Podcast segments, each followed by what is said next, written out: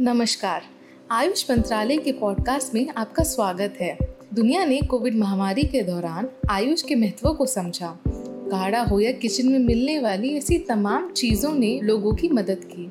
यही वजह है कि दुनिया भर से लोग आयुष क्षेत्र में मौजूद अपार संभावनाएँ और अवसरों को मान्यता दे रहे हैं।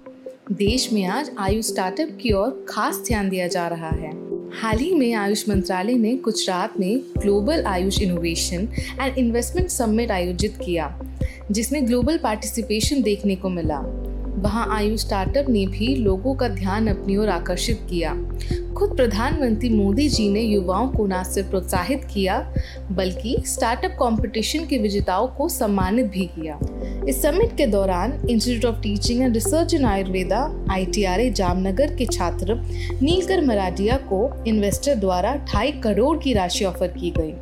आज ग्रीन फॉरेस्ट वेलनेस कंपनी के फाउंडर नीलकंठ मराडिया से बात करके हम उनके इस आइडिया के बारे में जानेंगे। नमस्कार मैं Neelkanth Mardia institute of teaching and research in Ayurveda द्वारा संचालित आयुर्वेदिक फार्मेसी कॉलेज में बैचलर्स इन फार्मेसी कोर्स के अंतर्गत अंतिम वर्ष में अभ्यास कर रहा हूँ। आपने अपने स्टार्टअप के लिए इस थीम को क्यों चुना? पहले के समय में वैद्य खुद जंगल में जाते थे और औषधीय द्रव्य को कलेक्ट करके फॉर्मुलेशन बनाते थे। यही थॉट के साथ मेरे गुरुजी ने मुझे इंस्पायर किया कि मुझे कोई ऐसा मीनिंगफुल नाम रखना चाहिए।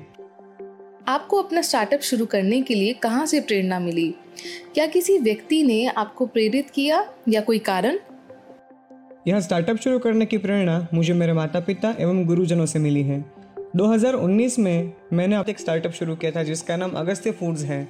इसमें हमने आयुर्वेद से पोषण की थीम के ऊपर काम किया है। और हाल ही में 2021 में मैंने अपने नए स्टार्टअप के शुरू किया है जिसका नाम ग्रीन फॉरेस्ट वेलनेस कंपनी है जिसमें कि हम ayurvedic concept based authentic and quality products provide करते हैं कंज्यूमर्स को। अपनी कंपनी का नाम रखने के पीछे कोई खास वजह थी?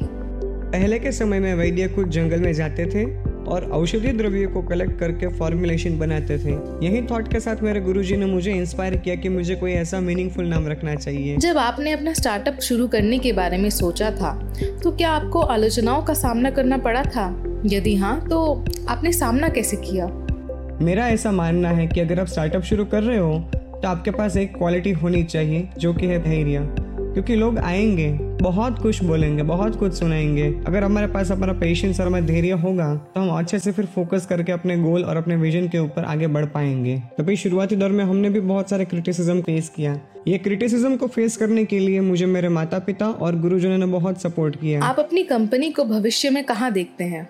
Currently green forest wellness company में आयुर्वेदिक कंसेप्ट बेस्ड प्रोडक्ट्स की मैन्युफैक्चरिंग और मार्केटिंग का काम चल रहा है। हमें भविष्य में ग्रीन फॉरेस्ट वेलनेस क्लिनिक्स की भी शुरुआत करनी है, जहाँ पे पेशेंट्स को अपने प्रकृति के हिसाब से कस्टमाइज थेरापी और कस्टमाइज मेडिसिन की सुविधाएँ भी उपलब्ध करवाई जाएँगी। हमें ग्रीन फॉरेस्ट वेलनेस पार्क की भी शुरुआत करनी है। आज के समय का युवा वर्ग अल्कोहल एडिक्शन टोबैको एडिक्शन जैसे कई सारे लत में आगे बढ़ रहा है। उसमें से कई सारे युवाओं को ये आदत में से बाहर निकलना है। इसीलिए हम ग्रीन फॉरेस्ट वेलनेस पार्क में आयुर्वेदिक उपचार उपलब्ध करवाएँगे, जिसकी मदद से वो बहुत सारी लत को छोड़ सकते हैं। साथ ही में हमें रिजुविनेशन थेरापी सेंटर की भी शुरुआत करनी है, और हमें ग्रीन फॉरेस्ट वेटरनरी सॉल्यूशंस की भी शुरुआत करनी है, जिसके तहत पशुओं के लिए high quality ayurvedic concept based product को डेवलप किया जाएगा। Green forest wellness company green forest wellness clinics green forest wellness parks और ग्रीन फॉरेस्ट वेटरनरी सॉल्यूशंस को हमें ग्लोबली एक्सपेंड करना है। बहुत बहुत शुक्रिया नीलकंठ जी हमारे साथ जुड़ने के लिए और हमें स्टार्टअप के बारे में इतनी सारी जानकारी देने के लिए। और आप सबका भी आयुष पॉडकास्ट में जुड़ने के लिए शुक्रिया। इसी के साथ मिलते हैं अगले एपिसोड में।